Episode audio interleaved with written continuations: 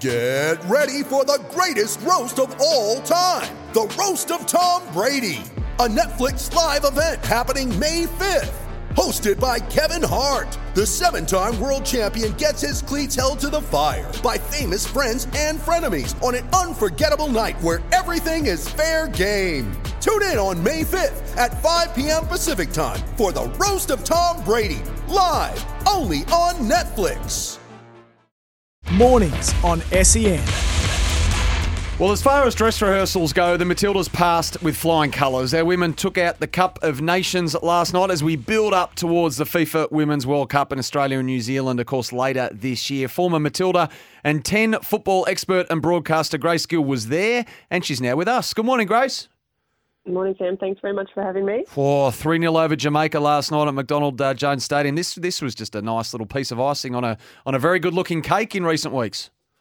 Look, it was a very nice way to finish off the Cup of Nations, and the Matildas um, not all, not the most overly convincing performance for the majority of the match, but in the end got a really good result, and, and obviously just the silverware is a huge part of, of this team's progress as well. I know what you're saying, but I tell you what, there was nothing unconvincing about that Caitlin Foord strike in the 69th minute. That was top draw.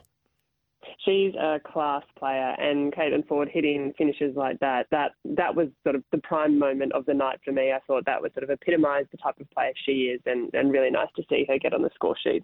So they played the three games. Of course, they swept the Czech Republic early on, uh, back on the 16th. That was 4 0. But the one that really jumped off the page was the victory on Sunday, wasn't it, against Spain? The three goals in the first half. They hung on a bit at the end, but 3 2 against a, a quality opponent in Spain. That, that one really caught the eye. It did. In Spain, they're a team that are ranked seventh in the world. They're a, a giant in women's football. So that was always going to be the biggest test of these three matches. And still, you'd have to say there was room for improvement in the Matildas in that performance. A great first half, as you've mentioned there, but the second half got a little bit hairy towards the end. Nonetheless, they were able to hold on for the win. But um, getting a result against Spain was always going to be a, a real confidence booster. So Tony Gustavsson, of course, uh, as the manager, this is his uh, first piece of silverware since he took over as head coach back in, in 2021. And they're playing an attractive brand, though, aren't they, Grace? Like they're scoring, I think, 10 goals across this tournament um, suggests as much as that. But even before this, I think it's now maybe six or seven on the bounce, and they're, they're finding the back of the net consistently. Yeah, and it's really pleasing to see because you're, you're right. At the start of his tenure, the Matilda's style wasn't exactly humming along nicely, and it's taken quite some time for the team to come together and perform in the way they are now. Now they're playing a pretty adaptable style of football. We saw over the last three games that there was some variation in formation and personnel on the field as well, but ultimately still being able to get results when there is still that room for improvement is, you know, perhaps the most important thing for this team. So, what level of optimism, as we sit here now, a few months out from the World Cup, should we have about uh, a World Cup on, on our own shores uh, coming up in, in July and August, Grace? I mean, should we be really excited? Should we temper that somewhat? I mean, for those who are thinking of getting along and follow it from afar, how would you condition our excitement? Yeah, well, I think first of all that that point about it being a home World Cup is the biggest point for the Matildas because last night in Newcastle, nine thousand people, but come that opening game against the Republic of Ireland, that is at an eighty thousand seater. So in terms of excitement, I wouldn't be tempering any excitement. It's going to be huge for the Matildas and, and how they can go in the in the World Cup in the tournament.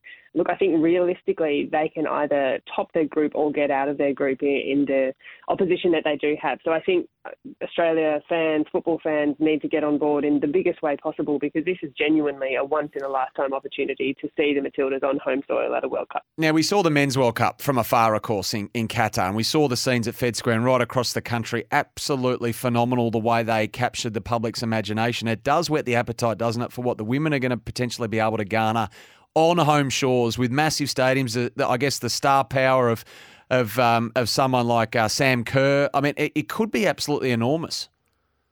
I think it will be, and I think that's right. The Socceroos from afar garnered all that attention and the support from the community. So to actually have that on our home soil here, just down the road, getting along to these games, players like Sam Kerr, Caitlin Foord, Hayley Raso, who was exceptional in this series as well, and unfortunately has broken her hand, the poor thing, but she she was fantastic too. And in the crowd, watching families, um, old and young alike, and, and little boys and girls too, wearing Sam Kerr shirts is just the most the most exciting part about this tournament. That is pretty cool. So, Grace, what happens from here for, for our girls? I mean, I imagine they go back to club duty now. Uh, is there another assignment prior to the World Cup, or they'll gather with Tony on the eve of it to prepare as normal? No, look, there is another couple of international windows, so you're right. They'll head back to their home clubs for a lot of the girls that's over in England in the WSL. Um, they'll return to the the group will return together uh, in England to play England in April, which has just been announced in the last 48 hours. So that will be a huge game. England, as we know, they won the Women's Euros just last year, and they are genuinely World mm. Cup contenders. So I think that will be a huge test for the Matildas. And there's expected to be another short window as well, a bit later in the year, but before before the World Cup. So still a couple of opportunities for the squad to get together and fine tune some of those last moments and those, those last details going into the World Cup, um, but a, a, big one with this Cup of Nations trophy to take home. And you mentioned that uh, that the group uh, stage opponents for July, the Republic of Ireland initially on the 20th, and then they've got uh, Nigeria and Canada, Canada to follow to get out of that group. Uh, I can't wait for it, Grace. It's going to be so exciting, and uh, the Cup of Nations only uh, whet the appetite further. Thanks so much for your insights this morning. Thanks very much.